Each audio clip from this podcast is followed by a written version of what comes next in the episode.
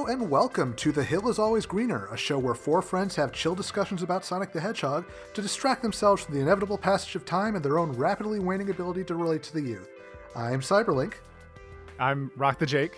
I'm Game Buddy. I'm Falero, and that was uh, quite the intro. That's more than I've ever been able to actually have. Look, I'm just speaking the truth. I know. I was gonna go, yeah. Oh, Anyway, how are you guys doing? Any any Sonic-y things happening recently? Oh yeah, is this happening? oh yeah. I have to ask. Yeah, I had a little a little Sonic-y thing. I uh, was doing some work and threw on some YouTube videos, and I ended up watching um, the animation of uh, Sonic games by New Frame Plus, which is um, a cool little video, and uh, really enjoyed it. He he does a great job of uh, looking at the main like console Sonic titles all the way up into um, I think Forces. I really liked how he was able to approach it just from a purely like someone who works in animation perspective and talks how like the original Genesis sprites uh, communicate a lot of action and their limited capacity and how the the 3D games like start out pretty rough. I was really enjoyed that he put into words some feelings I have about the changes uh, from Sonic Adventure 1 to 2 and it basically boils down to the run cycles in Sonic Adventure 2 are really weird. Like they control good but like visually they are pretty messy. But uh, he talks about like how good the games have been lately about really pushing the cartoony like squash and stretch and just letting Sonic like do really cool cartoony gymnastics and it's a really good video. Um, I, I definitely recommend people uh, check it out. Uh, especially if you've like never thought about the Sonic games from that perspective before. It'd be nice to hear something from um, someone who knows what they're talking about when it comes to Sonic. Um, and I know, right? Yeah, well, that's a that's an. I mean, that is another thing. Is he's he says up front that like he's not even really like a Sonic fan, so he's uh bringing like an outside perspective, just looking at this from like the uh you know like a cool animation side. ah, so not tainted by nostalgia. So Yeah, I, I think I think that having that objective perspective really is helpful for cases like that. I've honestly seen that video in my recommendations countless times, but I've never actually sat down to watch it. So maybe I will give that a look later this week. it it, it is funny because I mean I'll give a little spoiler. Is he really likes uh the animation in Sonic Boom on Wii U because he talks about how I you know he says I know the the the design changes were very controversial, but then he explains that like a lot of them probably were to make it easier to animate these characters because the uh, it is funny to say the classic modern designs are still kind of hard to emote with because the, you know they're they've got big old eyeballs and it's hard to do stuff with them. I thought that was pretty funny. I mean, like when it comes down to it, Boom excelled as a cartoon anyway. So anything Yeah. outside of the Oh, game yeah. is Yes, uh, that usually is quite successful. so weird how that whole sub franchise ended up. Uh, I had some Sonic related stuff this week too. Ooh. Do tell. So after last week's episode, I dived into um, both Project 06 and the uh, Sonic the Hedgehog uh, portable uh, game remakes one and two. Oh yeah, yeah, yeah. Yeah, yeah. So Project 06 is, I mean, like the thing to remember is like it is still Sonic 06 at its core. Yeah. Right. yeah. but the improvements are like honestly they're stellar like it's it's amazing to like boot it up and like the load time is just zip and for for sonic it feels like kind of the same like maybe the momentum's been changed up a little bit i, I played one level of sonic and then one level of shadow shadow is like whole it's a whole other thing Yeah. it's it's amazing i love it um, and I and I really want to dive back into that and like play more because I have the, the demo that has I think every single level from both of their campaigns. Yeah, that's the most recent one. I mean, Yeah. the real question to ask is, did you enjoy yourself playing it? Yes, Then it was an improvement. Yeah. yes. but just the fact that like somebody has spent so much time and effort like making it more than playable and like enjoyable as compared to like the original base game, like it's it's amazing. like you said, it's hard. I know, like, obviously, so much work went into that original game because it was, you know, delayed and crunched on and came out so mm-hmm. busted. But yeah, it is hard to not go like, well, at least he was able to salvage something from that mess because. There's some good in Sonic 06. There's some potential there. I can we can see it there. Yeah. It may not be my ideal Sonic, but I can see why people like it in print. You know, in In concept. in concept. Yeah, exactly. Yes, yes, I I agree. It is kind of funny because I've got a friend who um, apparently played Sonic 06 and somehow did not manage to trigger any of the glitches or anything. What? So when he was done with the game, he was like, wow, what a great experience. And then he looked online and found out that everyone hates it. It's like, oh, weird. I think he was just focused on the fact that it had a pretty girl that you had to rescue, but you know, I, I love these sort of unique experiences for people. Oh, going going through that that phase in their life. Yeah, that phase has not ended for him. Um, he'll be a fun guy to have on someday. But anyway, you were saying, Jake. Look, all I'm saying is that I can't watch Mean Girls the same way anymore. Oh man. We wear pink on the day that the Iblis trigger happens. but uh, what I was gonna say was, um, I watched the completionist, uh, uh, like recomplete Yeah, video of Sonic too. 06. Yeah, and um, and he he even like said that like it going back to recomplete it like made him reflect on his growth as a YouTuber as well, and just like moving past the like the the culture meme of saying like this game's bad, it sucks, and here's a joke about how much it sucks, and like it like still you know pointing out the flaws, but like being constructive. And like one thing that he kept pointing back to was the fact that like if you look at the right spots, and it's actually not even that hard to like if you look at the right spots of the game, like you can tell there was like genuine passion and creativity put into this game because like the cinematics, like the quality of the cinematics are great, and the level designs are like pretty interesting in some parts and i think people need to remember that like it wasn't just slapped together like there was a plan and then corporate got involved They didn't set out to make a bad game. Nobody Yeah. ever does.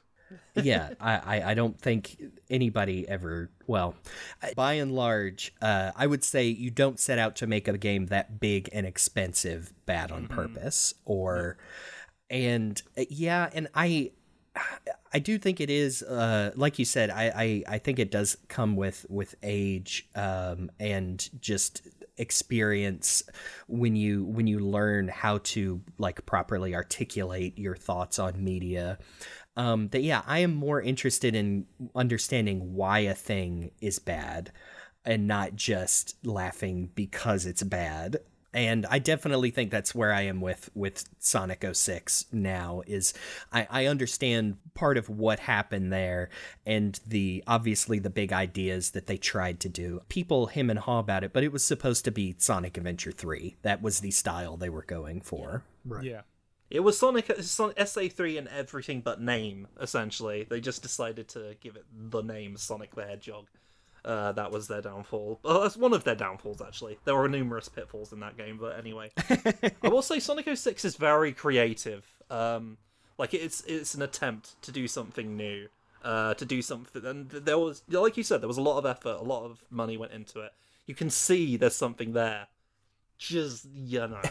yeah, questionable story choices aside, I continue to maintain that that could have been a decent game if they just were given more time, which I think is a pretty common sentiment, honestly.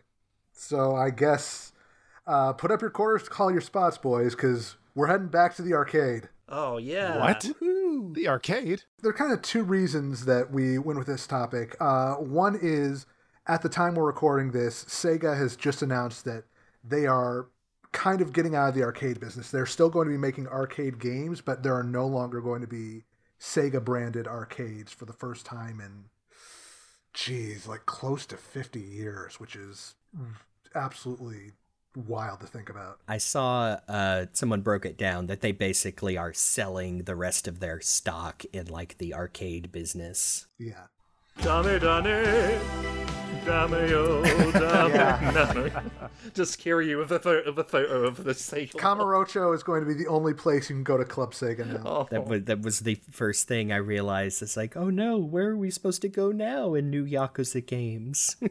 It's sick. I've I've always wanted to go to a uh, Sega arcade. I I guess GameWorks when that was around was kind of a like Sega was involved in that somehow. I don't know the exact like ownership there, but I don't know, I've always wanted to go to a Japanese Sega arcade. It's a shame that I will unfortunately have to miss out on that, but talk about a legacy. Like holy Yep. crap. We can only hope that even if the branding might be gone, we can still go to the top floor and sit and play Virtua Fighter with all the chain smoking salarymen. Yeah. but uh, the other reason we chose today's topic is that I didn't even realize this uh, until we were getting ready. But yesterday, at the time we're recording, is the 25th anniversary of MAME, the multiple arcade machine emulator software. Oh yeah, I I I saw that too. I had no idea that MAME had such a a lengthy history. That is very cool stuff. Yeah, I I knew it had been around for a long time because I remember like as a kid installing it on a crappy old PC and being like completely wowed by the fact that I'm playing all these weird arcade games I've never heard of on you know my computer. Obviously, like I I had no idea like how extensive like the emulation scene was even at that time, but it I credit MAME with a lot of uh, you know discoverability for arcade games that would have been completely lost to time otherwise. Some of which we'll probably not be talking about today. So Yeah, I can I can only speak for myself, but growing up I had like no local arcade. Like our mall bounced between having uh you know like a little setup and then it would close and then it would reopen and every once in a while a movie theater might have had a cabinet I recognized um but I just had zero access to arcade games growing up. So yeah, MAME in its various forms has been the only way I've experienced like these original forms of a lot of these games. yeah, I'm in kind of a similar boat where I didn't really have any arcades near me aside from like a Chuck E. Cheese that we never, honestly, never really went to. But back during that era, I feel like arcade games were at the peak of their popularity. You know, this was the era of Street Fighter 2, Mortal Kombat, all the Konami beat 'em ups, and it felt like you know there were there was an arcade machine just about everywhere you look. Like I remember seeing they had Rampage and Marble Madness at the roller rink, Time Crisis and Hang On at the movie theater, Galaga and Soul Calibur at a local pizza place, Point Blank and APB at a rec center. Like even my dentist's office had Buster Bros and Capcom Bowling.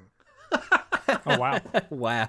Yeah, and then You know, I did. I, I think my dentist had a, uh, a a Donkey Kong two cabinet that had the original Donkey Kong in it.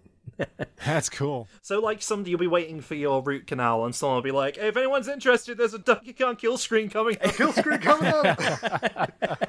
Yeah, l- literally do remember they would have uh, the Aladdin VHS going on a little TV mounted to the ceiling, and yeah, as Oh, I'm man. playing uh, playing Donkey Kong, yeah, there's a kid like screaming, getting their teeth cleaned in the background. that is the most '90s image I can think of. Uh, yeah, just just recreate that soundscape in your head. Alibaba. Uh, wah! because of that, I've always kind of had a fascination with arcade games. And when I built my MAME cabinet 15 years ago, that's when I really started going deep and discovering a lot of super obscure games. That's how I played one of the games we're going to talk about for the first time. So I've always kind of had a real interest in the arcade side of Sonic just because it's a franchise I love, but a side of it that is super obscure and a lot of people don't really know about which is part of the reason why I wanted to kind of dig deep on that side of things today for our topic. Yeah, especially if you live in the West like we do. Um, Yeah. Yeah, so many of these things we did not get over here. Or at least not in only in limited releases. It's strange, man. You'd think Sonic, uh, during the peak of the 90s when he was getting these things, and when arcades were a big deal, Yeah. We would get so much more of this stuff. But no. It was advertised. I was reading it about it in STC. I was like, oh, Sonic arcade game. I can't wait to waste money on that. But no. Didn't give me the chance. They couldn't, they couldn't take my money. So. Like, like you would see, you'd see like you know Mighty and Ray pop up in. Did, did they ever show up in STC? Uh, Ray, uh, no, sorry, Mighty did obviously because of Knuckles Chaotix. Ray did not. Ray, I'd heard about Ray. I never actually. I don't think, did they even show a picture of him? I don't remember. I just remember hearing about Ray, the little yellow fella. I think they might have. Yeah. Yeah, it's been a while, but yeah, we never actually. I never. I didn't know about him for the longest time. I know he appeared in Archie. Yeah, we definitely got him in Archie relatively early on, as I recall. Yeah, I think he was he was in a couple of those early specials as kind of a uh like a bonus Chaotix member, if I recall correctly. I think that's right. Yeah. He got brought in for the uh in the the later the later issues a lot too. I remember the briefest hopes um, when the uh, the Sonic Gems collection got announced that we might get multiple arcade games in a home release, and Yeah. that ended up not materializing like the like we thought. And not for lack of trying from the sounds of it. It sounds like they wanted to at least get Sega Sonic in there, but they couldn't figure out a way to really replicate the trackball controls, which, you know, given our experiences trying to try it for ourselves, I guess that makes sense. Yeah, I played it on a keyboard. Oh, pain. I got it working technically. Technically, got it working. It makes sense to just kind of run through all of the uh, arcade games we can think of chronologically and kind of do a quick deep dive on each of them as you know we have stuff to talk about them so i figure we start off with the origin point of it all flicky from 1984 which is technically the first sonic arcade game question mark it's, it's a weird case Retroactively, yeah I, I remember only playing the uh, Mega Drive version in the first uh, Mega Collection, and Yeah.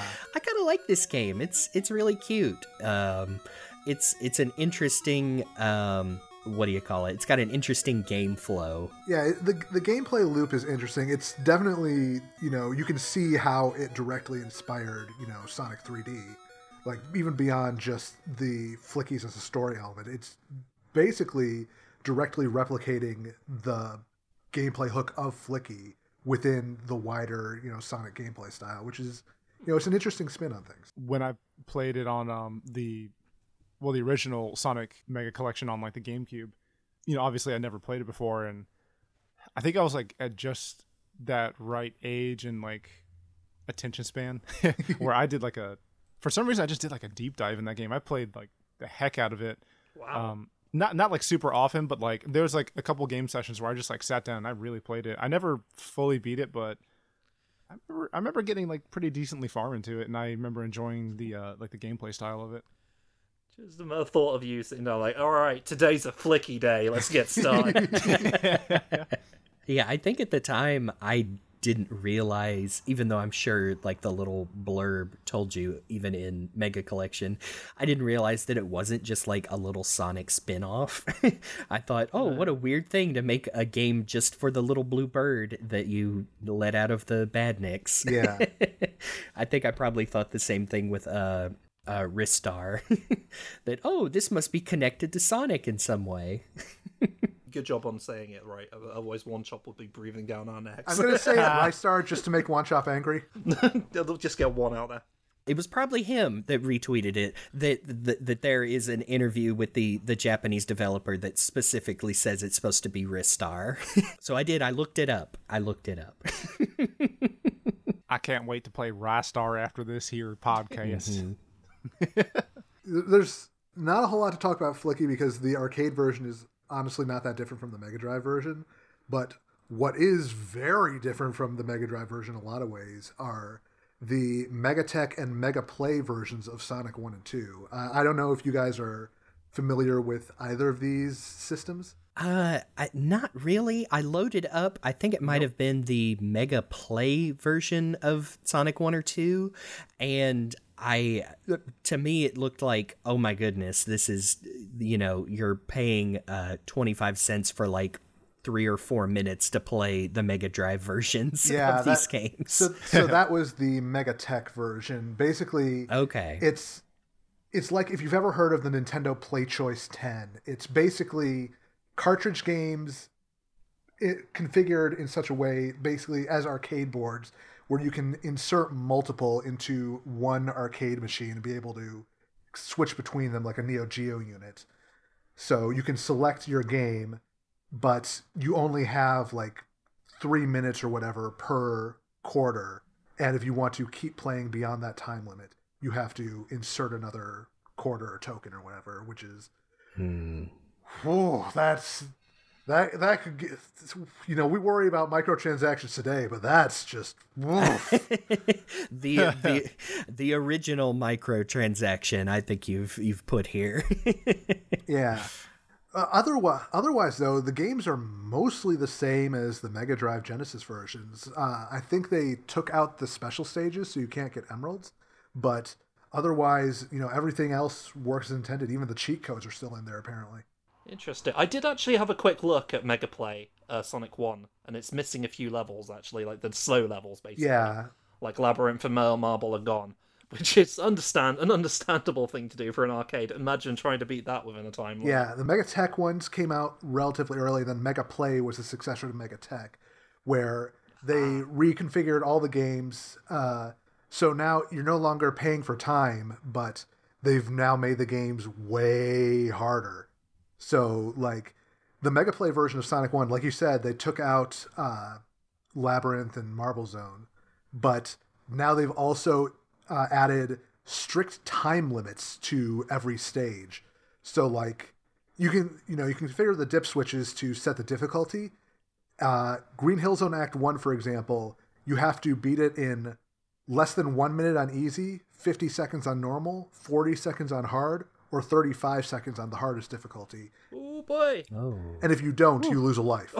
Oh, nice. And also, you can't get extra lives. Getting 100 rings does nothing. There's no extra life boxes or anything like that. Yeah, the one up monitors just give you points. And like, I think there's only, I think you can get one continue for like 20,000 and then nothing after that because they want you to spend quarters. I suppose that's one time where having p- points is actually relevant, is in an arcade. So fair enough. But yikes. There's also, again, there's also no special stages in either version either. Uh, Sonic 2, as far as, yeah, Sonic 2 has all of the zones because I remember I played that once in the main cabinet and got all the way through it, having to, you know, I'm glad that I can set it to free play because I would not have gotten through it otherwise. I was actually surprised to learn this a couple of years ago. Uh, the Switch ports of Sonic 1 and 2 actually include the Mega Play versions as an option. Oh. Oh wow, I did not know that. Those M2 versions. Yeah, the M2 versions. So if you want to try a much harder version of Sonic 1 and Sonic 2, that option is there. I'm glad they give you the option to suffer. That's really nice Yeah. of them. I just want to be given the option, okay? oh, goodness. Yeah, and Sonic 2 also does not have the time limits. So that's a little bit more forgiving, but only just. I don't know if retrofitting is the right word, but adapting those very purposefully designed home console games into an arcade setting. I know I know uh, several games have done that. The Super Mario, there's a couple of arcade ports of those early games. That's always real fascinating. get like versus Yeah. Super Mario Brothers on like wasn't that available on one of the uh, virtual consoles? I think. Um, I think it's I think it's on Switch actually. yeah, is that one of the uh, hamster that Yeah, does those the releases? uh, arcade archives. yes, yes. It's cool that these like more obscure kind of weird versions are still available in some capacity because I feel like, you know, we've all played Sonic 1 and Sonic 2 to death. So it's cool to have like this alternate take if you want to mix things up a little. Yeah, I'm just glad I d- do not have to pay actual quarters Yes. to play them. Yes. that that might be a running theme with uh se- several of these games. Those are the only early Sonic games that were got, you know, kind of that uh, retrofitted treatment. The next Sonic games we're going to talk about, they're not really arcade games. They're more like kiddie rides. I fondly remember the days of like those little motion simulators of like the roller coaster you could sit in that would tilt and Oh, show you yeah. the little video of you riding down or whatever. I love that stuff as Oh, a kid. It blew my it was little mind. Yeah, no, the first one of these, which actually came out like right, right after original Sonic the Hedgehog, same year, is uh, Waku Waku Sonic Patrol Car, aka proof that every anti-authority figure you've ever loved will become the man someday. it's true. true. 'Cause when I think of Sonic, I think Blue Lives Matter. Oh boy. Mm, boo hiss. well, that leads us into uh, our reoccurring segment this week on Radical Left Highway. Let's look at what the police budgets have been wasted on. We've got Sonic the Hedgehog out here doing free PR when just look at the state of the road systems in cities like Station Square, Central City. I mean, I don't know about you folks, but my car cannot make it up those loops. So yeah, this was a little motion sensor ride. Uh, it is. I checked. It is big enough to seat an adult. So, you know, just in case you are curious. All right. All right.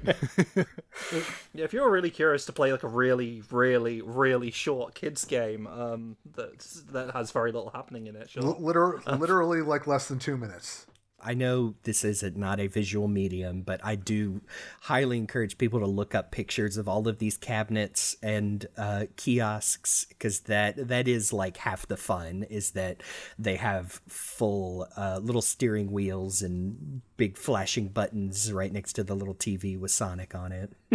I don't think that the game was ever uh, properly localized, but the cabinet at least was because I've seen versions of that cabinet with like full English text with for all of the buttons on the uh, console or whatever. from from my research, which again usually consists of reading the uh, Sonic Retro articles, um, is that they might have uh, the English uh, Sonic Patrol car might have been for like um, the English uh, speaking uh, Asian countries. Um, because I don't think that there was ever, like you said, like a proper like they didn't want to bring this one to the West for whatever reason. Yeah. I gotta say, I, I did play through this one a couple of times. It is pretty cute. Um, the first thing you notice is that these are like fully uh fully voiced.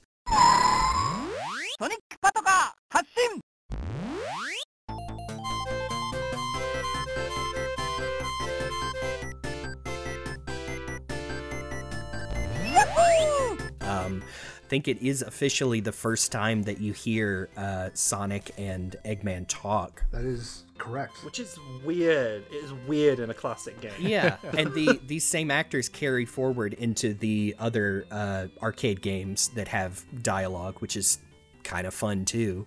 The Sonic Arcade universe, if you will. Yes, um, I thought it was funny that uh, Takeshi Kusao, uh, who plays Sonic, is Trunks from Dragon Ball, like from the beginning up until now. and Dr. Eggman is uh, Masaharu Sato and is the current voice of Master Roshi. And just to spoil it, uh, the person that plays Mighty, uh, the armadillo, is also in Dragon Ball. It's almost as if Dragon Ball was a really popular property with a lot of characters airing it around the same time, and everybody wanted a piece of that action. hey, go for it. so strange and odd for to have a, a Dragon Ball connection. to Yeah, I know, yeah. right? Practically unheard of. So rare. You know what? We might be reaching Completely original concept. donut steel. But speaking of donuts, uh, this cop game, right? Uh, it's pretty wild. Look, put, putting aside the weird culture clash, especially the peak '90s of Sonic's, you know, totally tubular, uh, anti-authoritarian streak, um, it is pretty cute. Uh, it, It is. I couldn't find a proper translated version, um, but it seems like the whole thing is Sonic is going on a routine patrol just to make sure that everybody is crossing the street okay. Uh, because halfway through the, the two minute game, you stop at a uh, stoplight and a bunch of the uh, little Mobinis cross, and Sonic's like, oh, hey, Pokey. It's it's very cute. And then yeah, the last uh, half of the game is Eggman shows up and literally like sideswipes a car and starts throwing bombs at you. That is not good road safety you spin jump, which I mean, look, I, I, know Sonic's got his his uh, police siren on, but spin jumps out of the car, leaving it to driving itself, and then uh, destroys Eggman's little car. And then you pull back into the police station and get assigned uh, a star ranking for helping out Sonic by pressing buttons. I think I got three stars literally every time I played. I did I did look it up. Same. You have to really like be constantly accelerating, but also using you know your turn signals when you've got to move the car or whatever. Um, It's the taxi driver's thing from Yakuza, is what Yeah, it's making me think. I think the I think the ranking is actually based on how much distance you cover because Ah, there is like I looked up what a one star ranking looks like, and you had to be constantly crashing, like literally just driving into the wall repeatedly to slow Sonic down to get a one star ranking. Like I don't think the person ever stopped just driving the car into the side of the road, and that was what it took to get a one star ranking. And even then, Sonic gets placed on administrative leave. Uh, no consequences, actually. Ooh, oh, we knew it was gonna do. We knew we were gonna do this this episode. Um, Yeah, it, it would be cool to like it would be cool to try see what this game was like you know in its original habitat or whatever getting to actually try it in the cabinet because like it's cool getting to experience it through emulation or whatever but there's something i feel like there is something lost when it's not like tilting with your movements or whatever And when you're not spin jumping out. I I don't know if there are any uh, videos of the the someone like in the cabinet. Uh, thankfully, there there are for uh, the next game, um, but that does seem like that adds a lot to the experience. Um, because yeah, it, it looks it looks pretty fun. It's it's a it's a cute little ride. and we dog on it, but this is you know this is literally for children. Little, this is literally for little babies. So here we are as fully grown adults, like criticizing replace all driver's tests with just trying to get five stars in Waku Waku Sonic. To get a one star rating, you simply have to attempt to actually drive badly.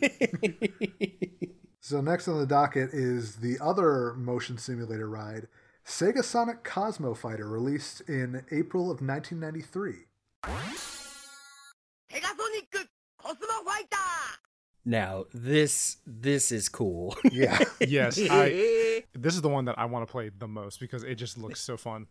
I think I did go through this one like three or four times just because it is like a little like the first one uh it is a very short uh little ride but it's basically a tiny little bullet hell shooter except it's Sonic in a neat rocket ship. I I find this a bit more acceptable than uh, Sonic as a policeman somehow. Yeah, he's a fr- he's a he's a free agent. He's he's got this spaceship from somewhere. I guess this was pre Tails building rocket ships. Um, and yeah, he's just going for a casual trip to the nearest space station, and Eggman shows up and tries to ruin it.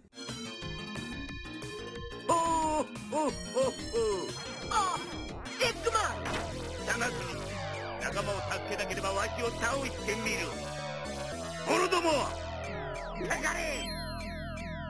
And so you got to blast them with your your high powered lasers and rocket fists. you can change weapons. It's that's so pretty. cool. That's one thing you can't do as a as a cop. You can't like switch around. like you- you've got a spread shot, you've got missiles, you've got your rocket fists. It's there's a surprising variety. I feel like you could actually make a relatively interesting, you know, vertical shooter if you kind of took these mechanics and expanded on them a little. th- this felt like a um almost like a great uh mid-zone transition kind of like uh skybase zone Yeah. Oh yeah. like you could do something like this to get to like that final eggman space station Like if they ever if they ever do a Sonic Mania 2, God willing, Oh, this would be a great, you know, like Puyo Puyo's boss battle where it's just Sonic doing the vertical shooter thing for one Eggman fight. Oh yeah, that'd be great. Oh man, if they make a Sonic Mania 2, it'd be so fun if they just incorporated a bunch of these different arcade things in there. If they if they were allowed, if they were allowed, they absolutely would. I mean, there are some references to uh, some of those games in Sonic Mania, so you know. just to, to plug another cool sonic thing that 30th anniversary idw collection is chock full of incredibly weird and obscure references that they got away with most of Most. Yeah, there were a few they weren't allowed to put in there, but for the most Yeah. part, Yep, oh yep. boy, Again, this was another one that had uh, you know the same Japanese voice actors. I say Japanese because Sega Sonic Cosmo Fighter. This one actually made it over to well, an English-speaking country. Yeah. I think it was just Australia. yeah, got my under my understanding is that you know this was there was an English version produced specifically for use in uh, Sega World Sydney. at least as far as we can tell. Yes, and there there is a video of someone playing the cabinet in English, and who boy, um, I think when I first heard it, I immediately thought it sounded like the uh, big green dub to bring it all back to Dragon Ball Z. Yeah, uh, because Sonic himself um, basically sounds like a like a forty year old radio announcer who just got six lines of dialogue on a page, and they said go for it. Hi, my name is Sonic. Dr. Robotnik is trying to capture our friends at the space station. Let's take off through space to rescue them. By the power of Grayskull. It's that sort of delivery. Very very uh, silly. like I, I've seen most people say that in the dub Sonic and Eggman's voices should be switched, and I can't disagree. Yeah, Eggman sounds like the squeaky voiced teenager from The Simpsons. you blast him and he's like, Oh, I can't believe you did that.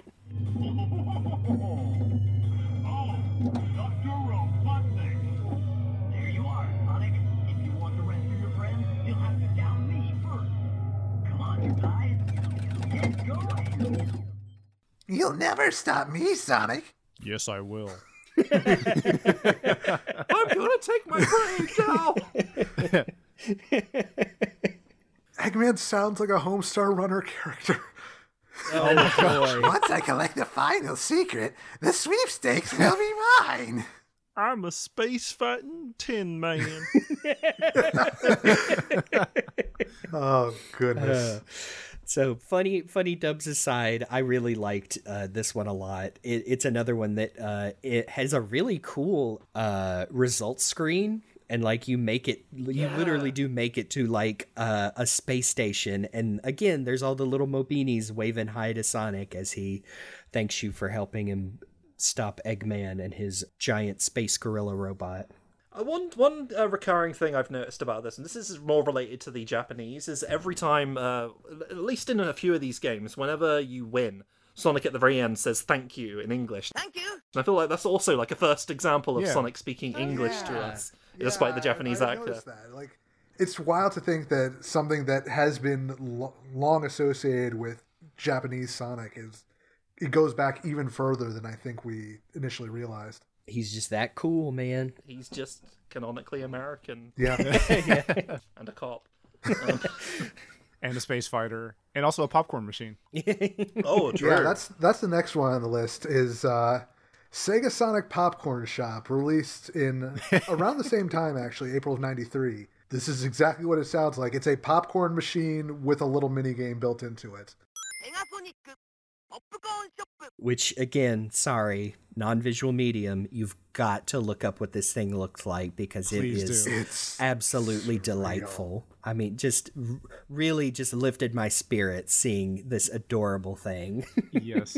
like if you just imagine what a Sonic the Hedgehog popcorn shop cabinet could look like, it like if you see the real picture afterward, it might look similar to what you're thinking. It is wonderful Yeah. to just look at. um, but there is a game in there. There is a tiny little video game built a, into a- this a thing. game in quotes.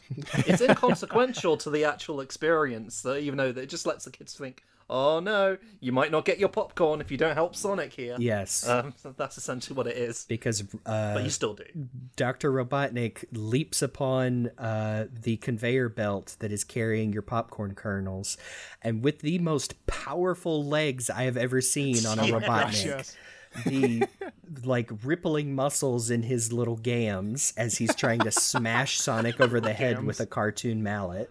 Oh man, that's something I kind of wanted to mention in the last game, but I'm actually glad I'm waited here. Like these arcade games, like have some just really fun animation overall, Yeah. and and like gosh dang, does Dr. Robotnik, uh, Eggman must have taken some like legit like dance school ballerina classes because he got them legs for days in this game. He really He could point those toes. We forget how athletic Robotnik actually is because um, he can outrun Sonic in Sonic 2. And Sonic so- 1, yeah. this is- there is, he does have the spindly legs that somehow manages to support the rest Supports the rest of him and this giant hammer he's carrying over his shoulder, trying to hit Sonic while running on a conveyor belt. Spending lots of time on uh, Eggman's legs because that's about all there is to this game. It has a, yeah. if I recall correctly, the there are buttons to choose what kind of popcorn you would like, and then there is a uh, what would you call that? A It's a crank. Yeah, wheel crank. that helps uh, helps Sonic outrun Robotnik, I guess. and that's about it. Once he outruns it, he drops your popcorn into the popper. Then you turn it to make tails finish cooling your popcorn. Oh yes, Using his little tails is a little fun. It's Yep. It's adorable. char- it's charming. he heats up the the little imaginary oven. The game, the word gameplay is purely in quotes because you're still going to get your popcorn whether you turn the crank or not. I do like the fact that um, Sonic is the only one who talks in this. I think there's not even a, an Eggman. There- there's a couple. There's a couple Eggman samples. Oh, are there? Yeah. Okay, but Tails does not speak. No. Um, so Sonic's like, "Thank you, Mute Tails. Now take my popcorn." Pixel Brain knows his place in this game. Oh, it's spreading. Um, I just wish I could try it. You know, it's, if I if I had that as a kid. there there are videos of uh, a working one, and it just looks oh, it looks like the best popcorn that could ever exist. Just because of its association with Sonic. yes, yes. When you realize you'll never taste the Sonic popcorn machine popcorn. I would be genuinely fascinated to see what that tastes like. And apparently, something I didn't learn until the encyclopedia, there was apparently going to be a cotton candy follow up to this machine that never got made. Oh, that's awesome. Oh. The next game on the list is one of the two big ones Yes. Oh. Sega Sonic the Hedgehog.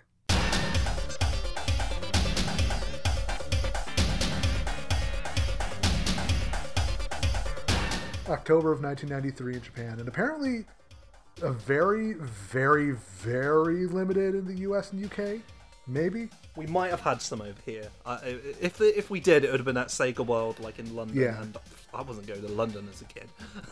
Yeah. So I I did some research on like why is it called Sega Sonic? Turns out the answer is because of uh I believe Taito, I think that's the I think that's who owns the IP for Sonic Blastoman had the rights at the time to the Sonic name for arcade machines, so they had to call Oh it Sega goodness. Sonic to get around that. Interesting. I remember that being a weird point of contention on like the Sonic forums I used to frequent.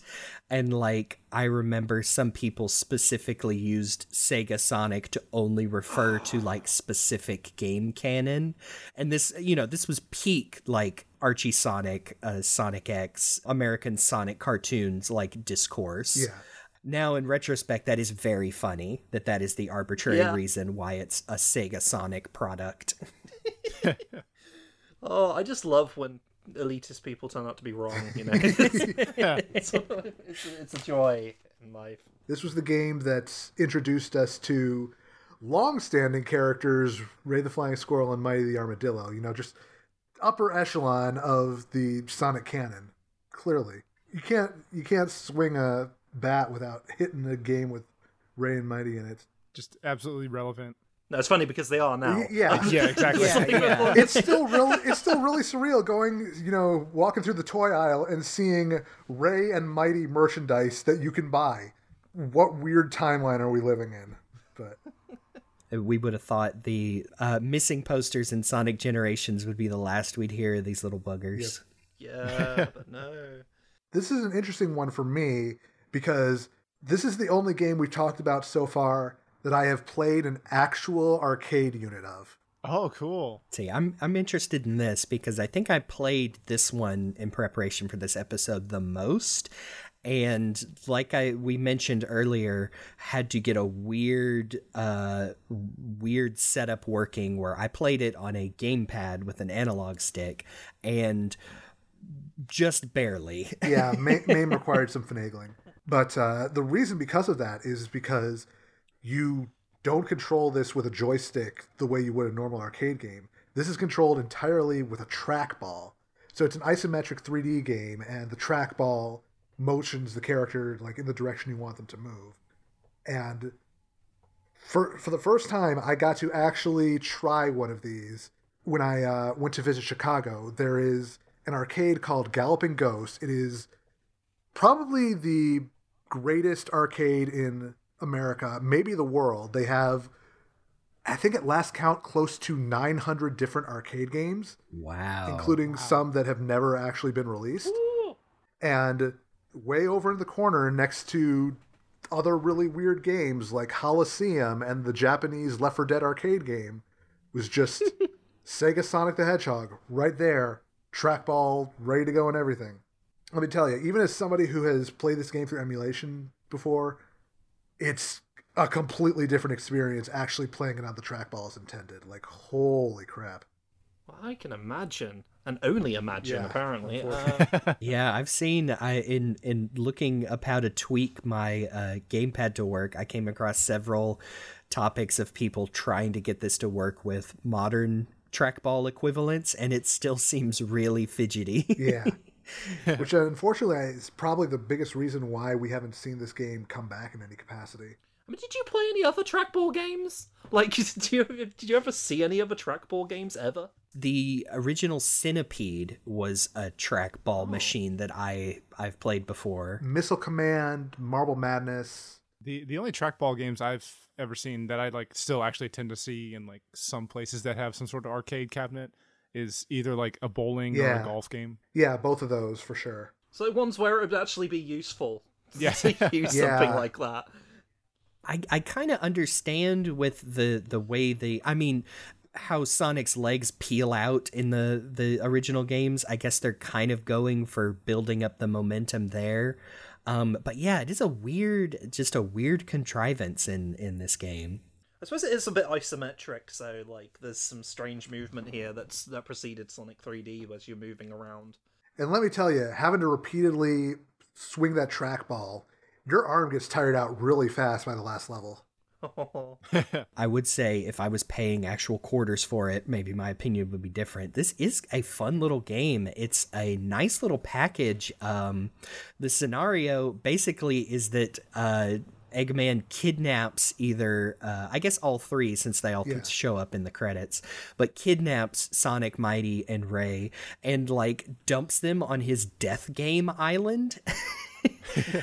um and like straight up uh eggman is trying to kill our heroes. Like you know Yeah, this is a rare one. he says it in the uh, uh in the the little translated bubbles. Um you know like oh i'm gonna get you. I'll smash you. But it's like no he wants them to die. Yeah, and I think that goes a long way to making the game really have that extra level of intensity, feel like there's real stakes because you are constantly running from everything fire, falling ice icicles, a big giant uh, mechs, explosions, buzzsaws, like f- floors falling behind you. There's there is not a moment where something is not actively trying to chase you down from behind, basically. The characters are constantly screaming from like as threats are like hitting them, so they're constantly Wah!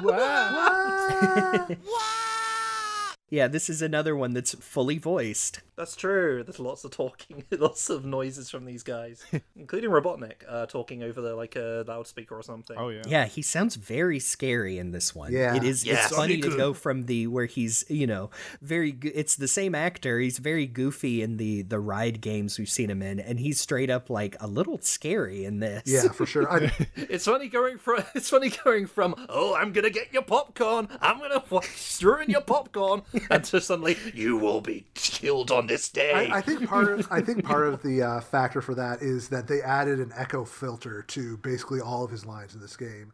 So yeah, that goes true. a long way That's to true. kind of make add that intimidation factor.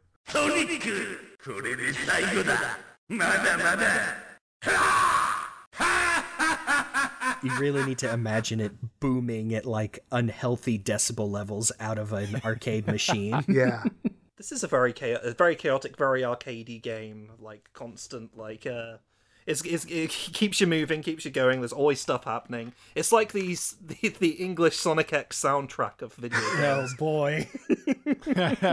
I mean honestly, the actual soundtrack is pretty good. I know that they uh, remixed a couple of, I think at least one or two of the songs for uh, the Sonic Mania Adventure shorts when Mighty and Ray showed up. Yeah, and in uh, the in plus Sonic Yeah, Mania Plus, yeah. there's a few like there's the Trap Tower track uh, remix used for the new special stage.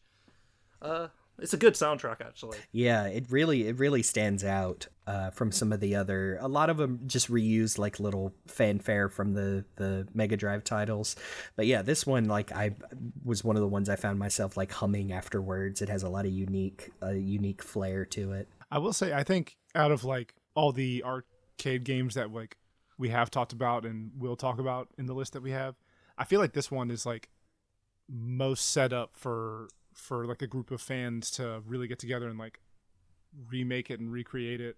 And i imagine that they could um like as far as like the control issue i imagine that they could make it work with like two controller options that the player could use either just straight up using the analog stick to move whatever way they need or if they're a masochist they can like keep flicking the analog stick over and over to like build up that momentum you know, a holding a button to accelerate like Sonic Lost World might actually be an acceptable uh, con- alternate control scheme if they wanted to port this somewhere. That's honestly not a bad idea because I feel like you do still need to be able to have that uh, kind of slower movement for when you have to make tighter turns or try to like collect rings nearby without overshooting or something like that.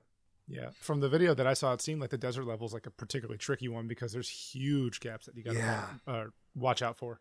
There's definitely some uh ooh, what's the the nicest way I can say? Um some tightly designed obstacles. uh Some financially savvy obstacles. Yeah. Uh, yeah, especially the uh, finale, which is you've made it all the way to the top of Eggman's Death Tower, and then you have 20 seconds to speed down, uh, or it explodes, killing your hero, and uh, you lose no matter how many credits you have left. Yeah. Yeah, if you fall off, you also lose. Uh, that's what happened to me. so, Like I like when I played the actual arcade cabinet, I definitely lost one of the two times I played. Just to that nice little countdown timer at the end. Like I think the second time, I think the second time I got it like at the very, very, very last second. They do not give you a whole lot of wiggle room there. So you did mention that this did get very limited releases in other territories, but they uh there was some like cut localized content for this, right? Yeah, yeah so it's not just some cut localized content. There were not only is there, you know, all of the uh, speech bubbles fully translated in the code of the game, but in a wild twist, they resprited Eggman to look like SatAM Robotnik. And almost all of the sprites are there. Like, I think the only one missing is like the Eggman sprite sitting on top of the mech in the opening cutscene. Everything else has an alternate version. It's pretty interesting because you don't see that version of Robotnik like in almost any other media No. except the Archie comics and SatAM. Like even uh Sonic Spinball I don't think is that uh Robotnik. No, it's not. no, it's more like traditional Robotnik, just slightly different, slightly redesigned. Adventures, we do see adventures, but not the SatAM Robotnik very much. Which is funny because I feel like this game suits him. Yeah. Um, it's the, the the try to murder Sonic thing feels a lot more in character for that version, and I'm so sad that we never got to hear Jim Cummings' voice Oh, over those. man. That would have been. That would so cool. Although it is cool that uh, people have managed to find a way to hack those sprites and the translations back into the game. So there is a way to play with them if you so choose and you're willing to do a little legwork. Oh man, now we just need to get like isolated clips from SatAM and like drop them in for uh like all of uh, Robotnik's voice clips. I'm just imagining one point where he pops up on screen and says, "It warms the cockles of my heart." Yeah, That's just, exactly the line which chopped into my head. just bit crush them to hell. You know, we've got the English dialogue bubbles, but they actually have alternate English versions for uh, Eggman and Robotnik. So I guess the idea was that Robotnik would be in, you know, America and the UK, but for other English speaking regions, they'd probably keep the Eggman name, which is wild to think about that even at that stage, they were, you know, there was versions of the game where they were considering keeping Eggman even in English. It was on the table. yeah, this one was definitely my favorite to actually play out of out of these. Um, just because I'd never never seen it outside of screenshots before. Um, and it was a, a fun little title. Yeah, th- this was definitely one of the ones where, in my earliest days of Sonic fandom, there was like this whole mystique around Sega Sonic just because like we never got it here and there wasn't an easy way to emulate it at that time. So it's cool that we now live in an era where it's not only sort mostly accessible for people to find, but also that stuff from it is getting integrated into newer, more modern Sonic media. And speaking of which, the next game. The next game is very similar case of something that really wasn't a thing in the West nearly as much, but was still just kind of spoken of in hushed tones for years until really getting blown out in the mid 2000s. And that is Sonic the Fighters, or Sonic Championship as we no longer call it.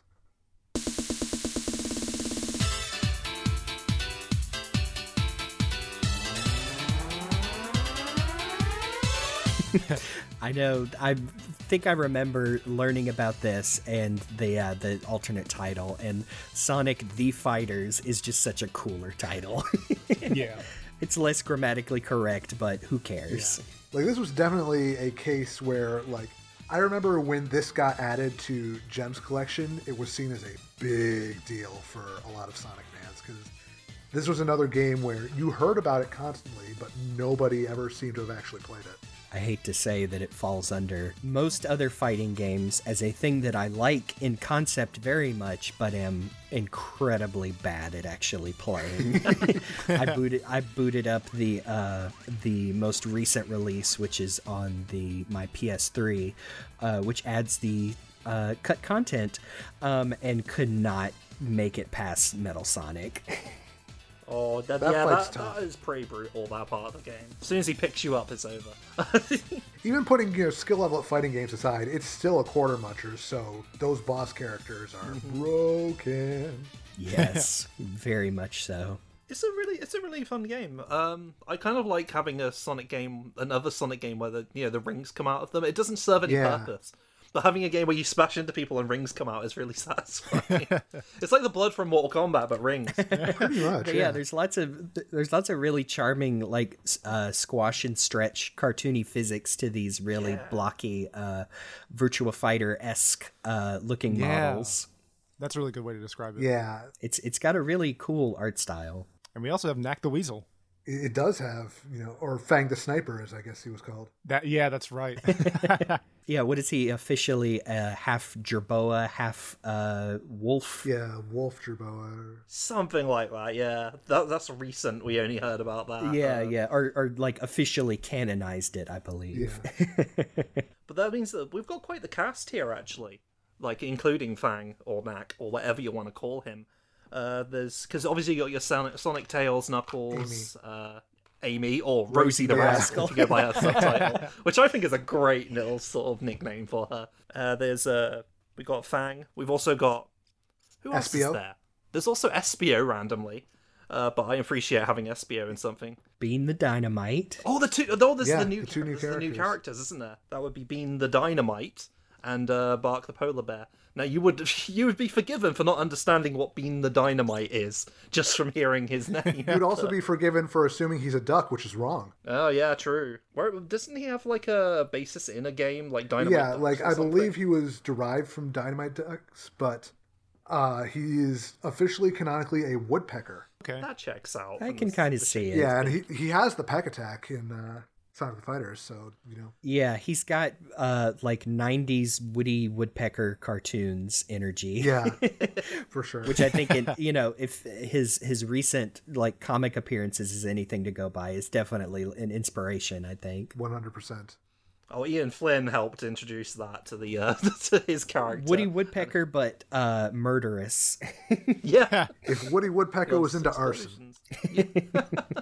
What's fun for me, by the way, is um like th- obviously this is something we've only got in recent years. Well, I say recent years. Whenever I say that, I'm suddenly reminded, oh no, they aren't recent years because now we're in the 2020s, um, and then I get really sad and uh, have to sit that's why we're doing while. this podcast. Yeah, exactly. as you prefaced at the beginning. Um, but um, getting if I got to play this like a long time ago, it'd been my first case of seeing Amy using her her hammer Yeah. because I which we don't really see very often from um from classic Amy. Even though I guess I feel like the first time I ever saw that was in Sonic Adventure, and I guess that's something that was established early on here. Yeah, I don't think I realized that either. That the uh, the the hammer is um uh, might be from this title. I certainly can't think of any other Amy appearances that use the hammer, so I'm will I'm willing to accept that as my personal canon, if nothing else. I should have done some research before this before saying these things. Oh well. It's it's probably right. I'm willing to assume we're right. it's weird for me because I like to imagine her with a crossbow, but anyway. Of course. Um, Mhm. Can't imagine why. We almost skipped over poor Bark the polar bear, the original strong silent type. Yep. yeah. He he has a very neat design. Um, I think yeah, his personality is just the big tough guy, but I love his. He's a very unique uh character in the Sonic character mold. Like I couldn't couldn't tell you originally if his name wasn't Bark the polar bear that I would guess he was a polar bear, but I I really like his design and all his little Arctic accessories. Yeah. I feel like, you know, the first two fights against Knuckles and Amy are relatively simple. Bark is the moment when the game starts to be like, okay, kid gloves are coming off. We're a real arcade game now. We're going to have him grab you and take out half your health with a single throw. Oh, you're not kidding. You kids like Zangief. He's a grappler that hits like a truck, just like every fighting game needs to have. So the scen- the scenario for this game, which does have a story to it, is that Eggman has built the Death Egg 2. Naturally. Even though I think even by the time this came out, we were already on the third or fourth Death Egg. Something like that. Electric Deathaloo. And so all of uh, Sonic and Company, instead of combining their forces to surely defeat Eggman, uh, hold a fighting tournament to see who gets to ride Tails' rocket ship to the Death Egg, which is powered by the eight Chaos Yeah. Emeralds. so they needed one for every character. So. Whoops. what's the over under on which character has the fake emerald here? It's Fang. It's Fang. It's Fang. I, I would say so too. Fang is the one that brought a fake emerald, and, and no one cared enough to call him on it. Yep. it's it's there, but yeah, a very fighting game type story. Yeah. And and as we mentioned before, like the, the good thing is that it's not exclusive to a cabinet. You can get the Sonic Gems collection. You can play it that way. You can get it that way, or you can get the 360 or PS3 version. The 360 version of which is still for sale and is still playable on uh, Xbox Series X. Oh, cool. and if I recall correctly, you can also pick up recent Sega title Lost Judgment and head to the uh, local arcade. That is correct. Yep. which I think is the the uh, Xbox PS3 version. Yeah, it's based on that version, so you can play as the boss characters, Metal Sonic and Eggman, but you can also play as Da-da-da. arguably the weirdest character in the lineup, Honey the Cat, which is it's it's still kind of a surreal one. Like, you know, so for context, this game existed because they were making Fighting Vipers because Sega was making a bunch of different fighting 3D fighting games at the time. Virtual Fighter was kind of huge. And somebody in their spare time decided to be like, I'm gonna make Sonic and Tails models, stick them in this in development version of Fighting Vipers, and just kind of show them off, uh, like as a basic thing. And Yu Suzuki, the head of AM2, the development team, was like, you know, there is actually something here. I'm gonna actually pitch this, and surprisingly, got the okay for it. Kids like fighting games. Kids like Sonic. And so as a result of that, we got Honey, who is literally a Sonic-y anthropomorphized version of Honey from Fighting Vipers, or Candy as she was called in English. Mm-hmm. Her persona. Literally, yes. Yeah. Um, although, if I remember correctly, she's not complete in the original cabinet. That's correct. But they restored her for the home release, uh, the modern home release.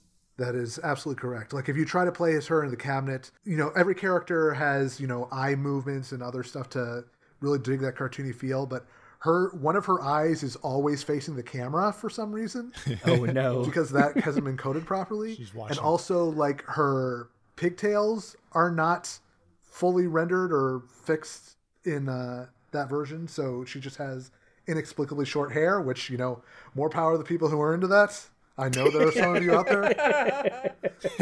oh, I need to check fan art after this. No, mate, actually, no, that's not a good idea. It's cool that like not only did they add her back, but when that version came out to add her in, it kind of like legitimized her in terms of Sonic canon. So we started actually seeing her show up in other media. So you know, most prominently in the Champions arc for uh, Archie Sonic, which is still one of my favorite post reboot arcs. Absolutely one of the joyful storyline in a, a great part of the comics history.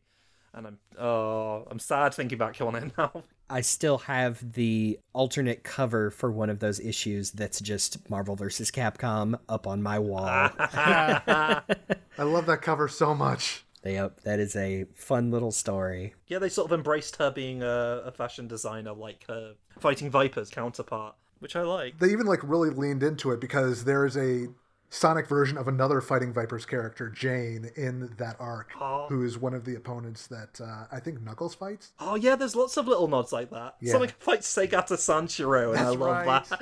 that. It's such a charming little game, and I'm honestly surprised we never got a Saturn port. You'd think from the, the lack of, Son- of Sonic on the Saturn, that's that would have been a gimme, but no. I, I guess we sort of did, but kind of through the side door because we got uh, Bark and Bean and Fighters Mega Mix on Saturn. Oh, true. So I guess that's the closest we ever came to it. Yeah, I'm glad that again, this weird little fighting game that is still available in a way that people can get their hands on and still give it a shot.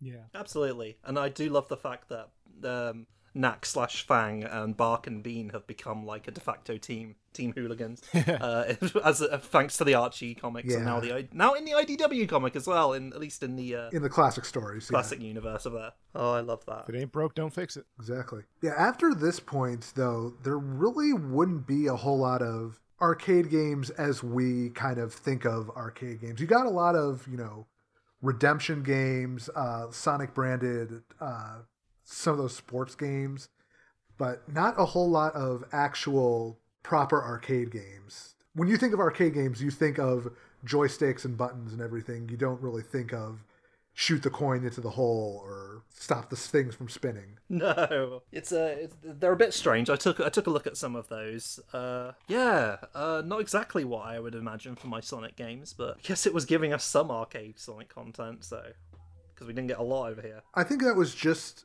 a result of both Sonic being in a very different position as a franchise, and also we're getting to the end of the 90s. Arcades are still around, but they are not nearly as big as they used to be. Priorities are getting shifted all over the place. So I guess Sonic just kind of got left in the dust in that regard.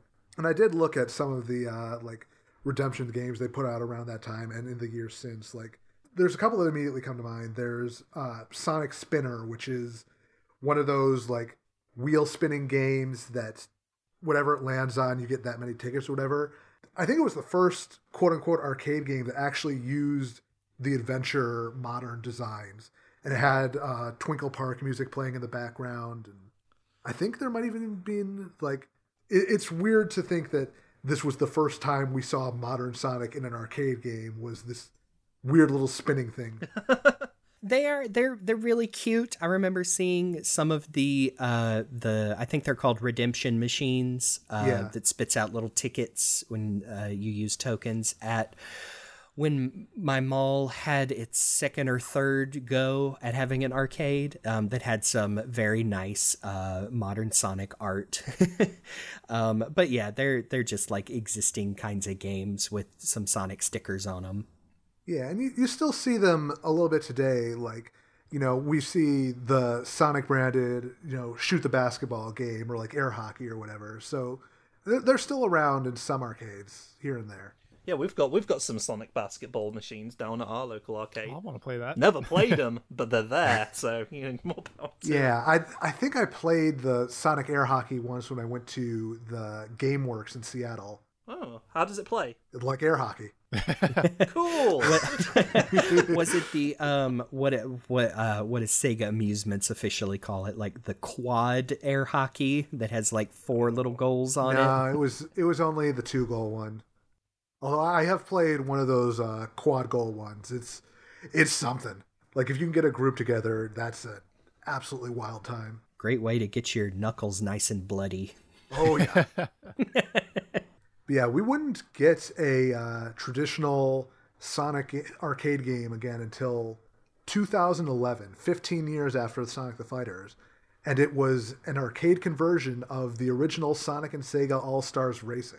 It kind of makes sense, you know. Sumo was known for its arcade racers. I believe that uh, when they did Outrun 2, that got ported to arcades as well. So it's like, well, we might as well, you know, do that. There was just enough life left in arcades for that to be like, okay, we can, let's give this a shot. I remember hearing about this cabinet uh, probably around the time that the second Mario Kart cabinet had come out. Yeah. Um, which is the only uh, one similar that I've played. Uh, what was it? Mario uh, GP2. Yeah, arcade GP2. uh, which is a fun, fun little game. Um, but I, I think this one plays similar in fact that there is a instead of like gas and brake, it's gas and a drift pedal. Yeah. Whoa. With the, um, I think they're item buttons and the steering wheel. Um, it looks pretty fun. Yeah, it- like it's definitely a cut down version compared to the console. It has half the characters and half the tracks. It's a curiosity that it's there. It all. Yeah, I think I think we're all uh, saying we wish it would have been transformed. Yeah, trans- yeah, Transform Yeah. never got that treatment, unfortunately, which is a darn shame. Yeah. It would have been too much of a pain to actually transform the machine that you're sitting on. without crushing your body inside of it. we had this prototype, and I put my kid in there, but you know, my kid, his legs got disintegrated. So uh, It's like, okay, we're willing to, you know, do these 360 ring edge uh, cabinets that flips you upside down, but that's a step too far. Transformers crushing both your knees. oh. That was the first one in years and years. And then I don't think we would get another quote unquote traditional one until four years later when they put out Sonic Dash Extreme, which is literally the phone game, but with a big D-pad that you play with. It, I, I'm going to send you guys a picture of what the cabinet look, looks like because it's weird. Yeah, it's this kind of this new. I mean, it's a giant phone game. I know. I know Yeah, that's yeah. like the big thing in uh, Dave and Buster's. What is it? Uh, like cut the rope. Fruit Ninja, yeah. Temple Run. But yeah, that it's basically a giant phone game, and yeah, that D-pad looks crazy. Yeah, It's like it, it plays exactly like the phone game. You know, move back and forth, jump, duck, and then the button in the middle to dash. I assume. I don't know. It's weird, especially considering that that game, that the mobile game, is still getting updated with new stuff, new environments, characters, whatever. I literally just unlocked Linebacker Omega this morning. and yet, you know, the arcade version is just a really sort of cut down version. I think it has again, it's like only a handful of characters, a few of the environments. It's like a lot of the newer stuff just never ended up making it to that version. So if you were looking to play as Hello Kitty or Pac Man or one of the Angry Birds in the arcade, uh, sorry, you're out of luck.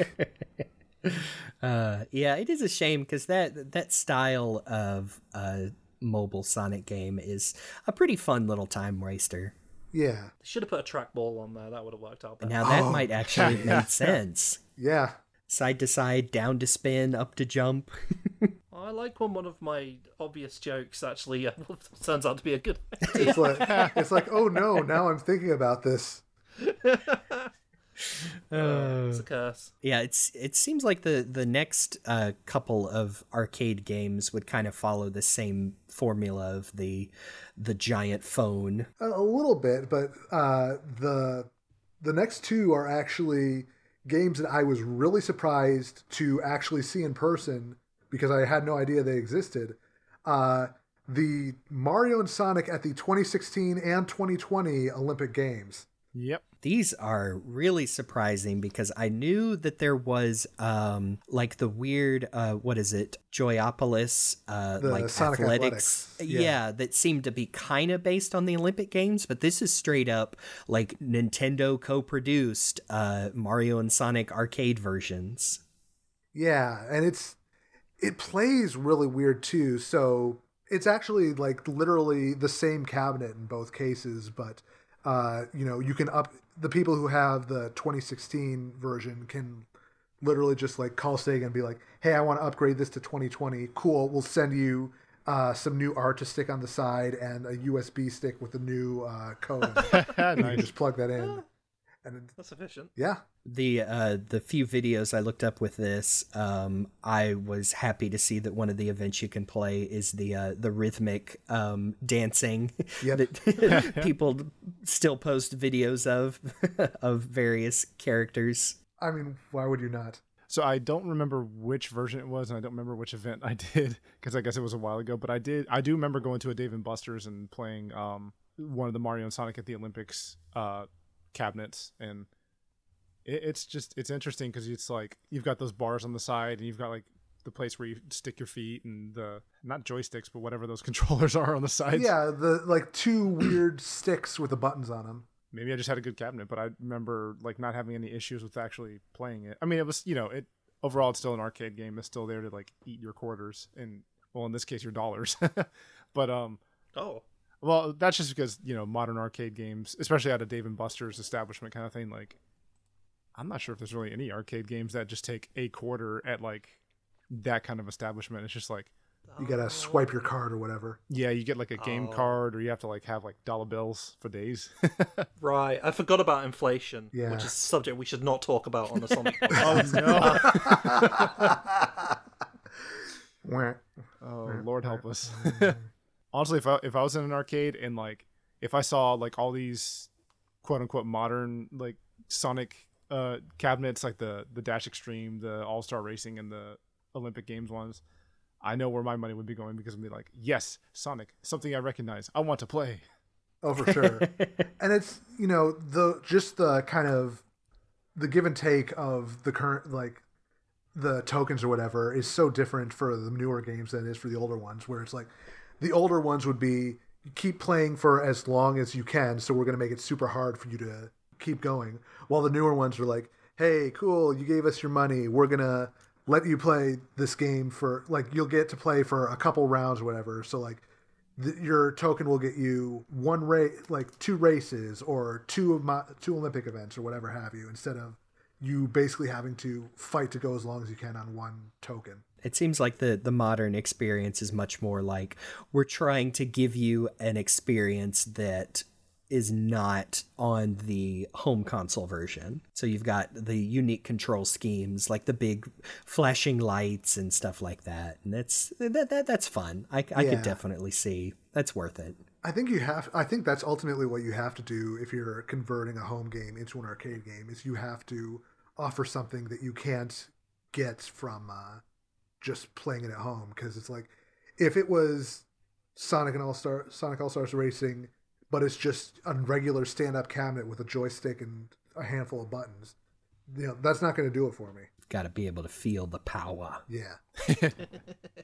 yeah, that's basically up to now with the mass market games, but there are a handful of games that were that either are or were very very specific locations in terms of uh, distribution. As far as I know, these only were ever they were even less arcade games more kind of events all like sections or rides or whatever at the Sega Joypolis uh, arcades in Japan. So there's Sonic Athletics, which we kind of mentioned in passing earlier. It's literally just some of the events from Mario Sonic Olympics, but you're all like it's up to eight players and you're all on treadmills, so you have to actually run. So it's like a hundred meter Oh. dash, uh, hundred meter hurdles, but you don't have to actually jump. They have a jump button because otherwise that would be dangerous. Uh, I think there's a long jump in there. It's it's definitely like the prototype for what they would ultimately end up doing with the Mario and Sonic arcade games. You can totally see that in uh, just the pictures and footage that are available. Yeah, the treadmill thing is very interesting because I think it's ones where you actually have to like get it started, like it doesn't start for you, and um, it seems like uh, pretty challenging. Yeah, Oh man, I'm just looking at this picture you sent us. So you, that each booth, or well, whatever it is, uh, has a different character on it. So you're seeing Sonic, Tails, Knuckles, Amy, and there's even a silver one. and I'm just imagining myself running straight for that Knuckles. yeah. Even as a uh, kid. it's not visible in the picture, but Blaze is number eight. Oh, cool. oh man, That's cool. Wow. Where's yeah. So it, it really is like you said. It's almost like a like a game ride event type thing.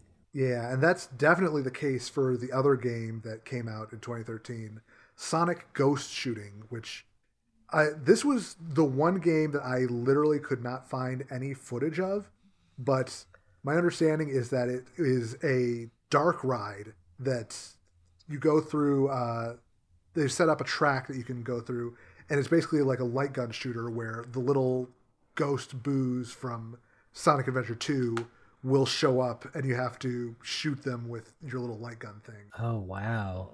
These little cars are really cute. sounds Yeah. It's super Little charming. red cars. Unfortunately, this is one of the ones that I know for sure has apparently been shut down the year since. I believe it shut down in 2018. If you were hoping if you were hoping to shoot ghosts, got bad news for you. You have to play the Ghostbusters game. Yeah, exactly. Just close your eyes and pretend it's Sonic. I often do. I, I do a in those lot. scenarios.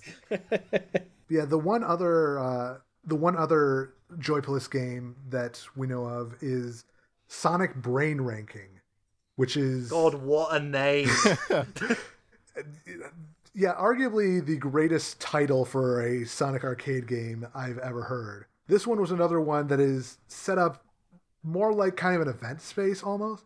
So it's not a traditional arcade game. It's but it's like a Green Hill Zone area where it's I think up to 8 players. You're kind of encouraged to be on teams of 4 or whatever. And there's a host up there who is giving you trivia questions either like general or about Sonic specific stuff, and you're encouraged to, you know, submit what you think is the right answer, and whoever has the best score at the end of it will get a prize from the Joypolis prize booth, whatever thing. Interesting. Wow. Yeah, it's it's very similar to the uh, the athletics to where it's character themed uh, little screens you stand at. Yeah. Yeah. oh man, though, um, I could, I would do really well for half of that. Yeah. I, that, that's what I thought too. Yeah, we- general we- trivia, Sonic trivia. Oh boy. I mean, we would, aside from the obvious language barrier. Oh yeah. Well, needs more localization. Yeah. Needs more of He-Man voice telling us all. Clearly, Well, uh, clearly, the solution is we just have to break into Joypolis ourselves and literally just host, get a bunch of our Sonic friends together and host one of these. Oh man. That's the dream, really. Yeah, The brain ranking dream. the the dream is always to break into a Joypolis. Yeah. But that, as far as I know, that is those are all of the major Sonic arcade games that were released. But we have to talk about one that wasn't. the one. The one that we know of. There might be more, but yeah, the the one that actually got out there. So, Sega Sonic Bros. is a puzzle game that was originally supposed to come out in 1992, but basically, the way the arcade business works is that they will have location tests where they will take an in progress arcade game to a nearby arcade or some other location, set it up, and then basically have somebody standing around monitoring people who play it just to gauge its overall popularity, whether people are enjoying the game. So you would hear a lot of stories about different area places around Chicago where that became super popular because like Midway used those for all of their location tests. So those would always get like the first versions of the, like the new Mortal Kombat's or whatever. They did that for this Sega Sonic Bros game, and apparently it did not do well in location tests, and ended up failing and just completely got shelved. For years, we didn't even know this existed until like probably 2017, 2018 thereabouts. Yeah, it was pretty. It was fairly recently. I remember. when it just kind of came out of nowhere. Somebody showed off, I have the arcade board for this thing. I've got it running. And it wouldn't be until even later that it was dumped and modified to work in MAME after a fair amount of time just kind of taking it around touring to show it off. Uh, and as it turns out, I did some research on this. The game was designed by Fukio Mitsuji, the creator of Bubble Bobble. Oh. Oh, That makes a lot of sense considering when I I tried to play this for a few minutes and almost could not wrap my head around it because I, I again that's another genre of games. I like Tetris, I like Puyo Puyo. I'm not very good at it. This one really had, threw me for a loop with its its concept. Yeah, the, the mechanics are See, real- that's the problem. That's the problem. You're supposed to make a loop. the mechanics are really weird because which is a shame because Puzzle Bobble is literally like my favorite arcade puzzle game of all time. So Or bust a move if you know it. as yeah, exactly. The rules of this are well, the titular Sega Sonic Bros are literally three Sonics in three different colors. So you've got your blue Sonic, your red Sonic, and your yellow Sonic. Long before the days of DeviantArt. Uh, yeah, not Mighty and Ray. Well, there there are some people who speculate that Sega Sonic, the arcade game, was originally going to be the, these three Sonics again, but then the red one and the yellow one turned into Mighty and Ray because they have the exact same color palette. It does check out and same shoes. Yeah. Um, Yeah, that too. These you've got these three Sonics that they fall in two by two clusters. The idea is you need to basically create like a line around a space using those three colors. So like if you can enclose a certain number of uh, these falling Sonics with one color, so like you've got a line of red ones or blue ones or yellow ones around a bunch of others, everything within that line will suddenly be zapped away and disappear. The only ways to win are either to reach the final stage or like level 99 or to get the max possible score of like 9,999,999 or whatever. Seems doable. You say that, but this game is hard as hell. Like, holy crap! I I love me some puzzle games, but even putting aside the weird mechanics, this game is super duper difficult. Like the speed increases way faster than I expected. Every once in a while, they'll give you a break. Like every ten levels, you'll collect a Chaos Emerald that will clear every Sonic tile, whatever, above the line you drop it at. So it's a good way to kind of clear out your board and start making space again. It's just merciless in how quickly the speed picks up and then it drops down again and then it picks up again. I mean, it is Sonic. I mean, that's true. You do have to go That's fast. probably what they were thinking. They were like, "Sorry, can you make it faster?" I'm like, but it will be hard to play. No, make it faster. Yeah. All right. A lot of it comes down to luck in terms of just really hoping you get the specific Sonic colors you need. And then it gets harder after maybe 20, 30 levels when they add in a fourth white Sonic to complicate things, further proving that everything is made worse with the addition of white people. Oh, yeah, that is. Well, I can at least say from the presentation, it is another very cute game. Like the the, Yeah. the splash art, the character designs are at least very fun to look at. It's just yes, it was incredibly hard. And you've got the backgrounds that go through literally all the zones of Sonic 1 as you get further into the game, which Yeah. Adds to the charm. And then Yeah, there's a which I definitely did not.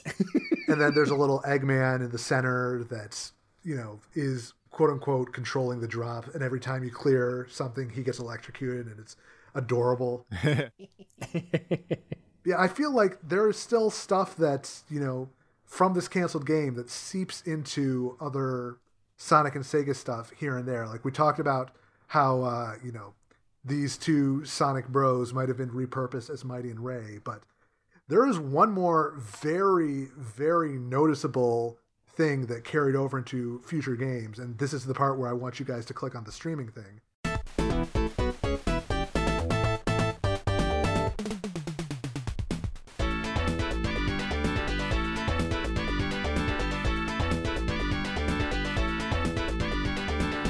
So, soundtrack is pretty good. I'm not sure who composed it. There's I want you to listen to the level the uh, soundtrack for levels 40 to 49 and just uh just tell me, you know, first impressions. well, this explains a lot. Yeah, so sound a little familiar? that definitely is the good old blue sphere. Wow. yeah. I can feel my heart rate spiking. it's weird how long, long that one's been in the can. Yeah. Uh, The fir- 1992. So from this scrapped uh, arcade game, huh? The the mysteries surrounding Sonic 3's music get deeper and deeper. Yeah. it never ends. Oh man. It's funny. I showed this to Jackie, and she was like, "Oh, that makes sense because there's all these blue spheres around." I was like, "Yes, Yeah. there are." yeah, blue, yellow, and red spheres, just like in Sonic 3. They, they, they made the right decision to dispense with the white ones. Yeah. so. Well, I mean, they're technically still there, they just have the star on them. Oh yeah. Oh, that's true. They get in the way. Yeah, it is weird that this iconic piece of Sonic music that has still been used in the games as recently as 2017 came from this arcade game that never happened. Man. Continuing the trend of learning something new on this show. Amen to that. I- I've learned so much today. but that's so cool. like, honestly, that's part of the reason why I wanted to do an episode on all these games, is because there's just. It's such a fascinating and under kind of underappreciated side of the Sonic franchise that I I'm glad that more pe- more and more people are slowly discovering and kind of getting an appreciation for. And I'm glad that a lot of these games are preserved either officially or unofficially for those people to discover. Yeah. yeah, to bring it around to the top, talking about the the anniversary of MAME, like I am super grateful that these are uh, much more accessible than they ever have been. Yes. Yeah, being able to play Sonic games that we never would have had the opportunity to growing up. Because, boy, there was a lot of stuff that I never got the opportunity to. And it's- partly due to not having the money, but partly due to the fact that we just weren't getting this stuff. Yeah. And you think we would when Sonic was at its peak. But uh, now here we are. And uh, I'm happy for that. I'm happy we're getting so much Sonic. So much Sonic that we that was apparently hidden from us. like in the case of this, Yeah. like what else are we missing? Like uh, next, like in the next couple of years, what else is going to get unveiled from the Sonic's history that we have no idea about? Honestly, I wouldn't be surprised if there is at least like one more secret arcade game that failed a location test that we don't know about. Oh, I, I hope so. Like a sequel to Sonic the Fighters. If you would have told me even like a couple of years ago that that was even a possibility to for people to discover unreleased arcade cabinets of all things and have that uh, you know preserved and dumped online um, that's just real exciting i hope there is extra stuff out there One day, one day we're gonna get the Sonic One Alpha Alpha, the Madonna car. He's followed around by a beautiful Jessica Rabbit like girl. Uh, that's what I'm waiting for. It's either gonna it's either gonna be that or the Amiga port. Which one comes first is you know Oh my anybody's guess. I know that these days arcades, a- as their own establishment, just aren't financially viable anymore because of you know changes in culture and everything. But like, I feel like the dream is a collector slash programmer slash carpenter slash designer, like just making a space where you have like all these Sonic arcade games, like old, new, unreleased, just all together, even for like a week, a month, a year, like as a limited time event. That man, I feel like that would be something that would legitimately go down in like Sonic history books, kind of thing. Yeah, and they should bring it to every one of our like living locations so we can all play them. for a limited time only. I guess if Galloping Ghost expands again, you never know what they're gonna pull in next. oh man, They're up to 856 games. They've got SegaSonic and Fighters, so who knows what else they could manage to get their hands on. that'd be so cool. Yeah, I think that's probably a good point to wrap it up for today. Yeah, I'm glad I'm glad these things exist and that we can play them. I think we covered everything. You know what? If there is an arcade near you, stay safe, but if you have the opportunity and you feel comfortable doing so, go give it a visit. They could they could use the business and you might find something there that you've never seen before and might find super cool. yeah. I should go down and play Sega Rally Championship again. It's been a while. Ooh, that sounds tempting. Should get a video of you doing the uh, Sonic basketball game too. Yeah. Absolutely. I was like, tempted to try it before we did this Oh, man. episode, but uh, it's going outside. Uh, maybe just to play Sonic basketball. I know the I know the arc like my go-to arcade near me has a bunch of old games including the Rio 2016 Olympic game. So if if next time I go that's still there, I may film myself embarrassing getting an embarrassing score in the pole vault or whatever.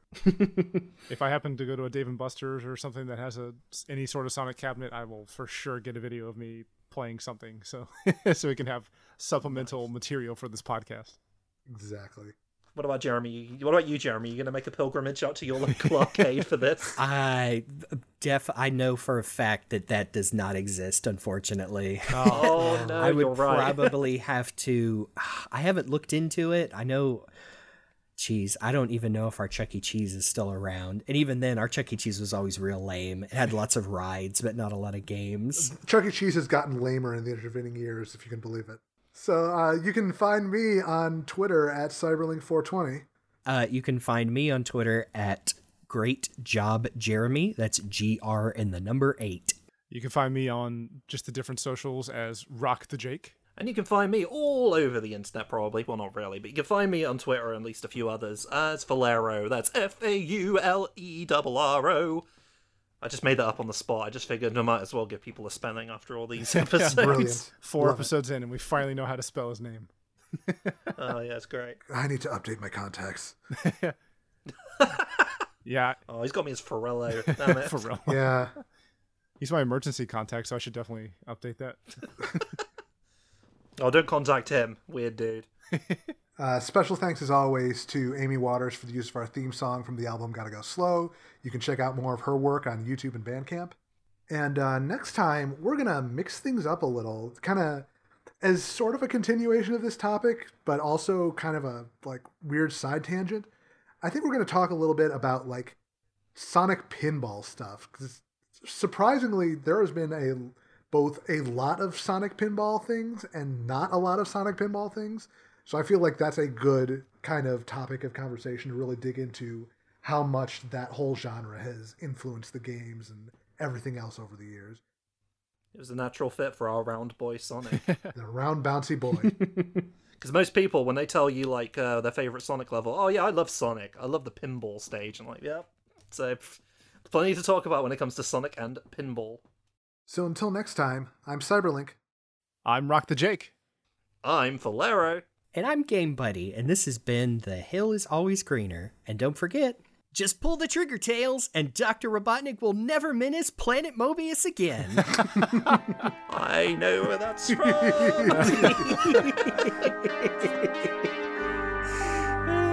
oh, Love it. assassination.